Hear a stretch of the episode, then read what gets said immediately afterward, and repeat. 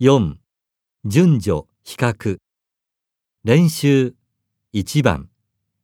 学生がテストの結果について話しています。テストの結果はどれですか？この間、学校でテストがあったでしょ？結果どうだった？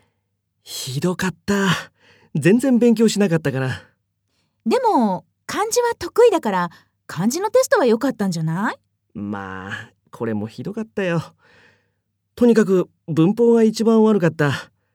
聞くテストの方は思ったほど悪くなかったんだ。でも、もちろん漢字よりは点数は低いけどね。そう。じゃあ、次のテストのために文法をしっかり勉強しないと。そうなんだ。今度こそ頑張らないと。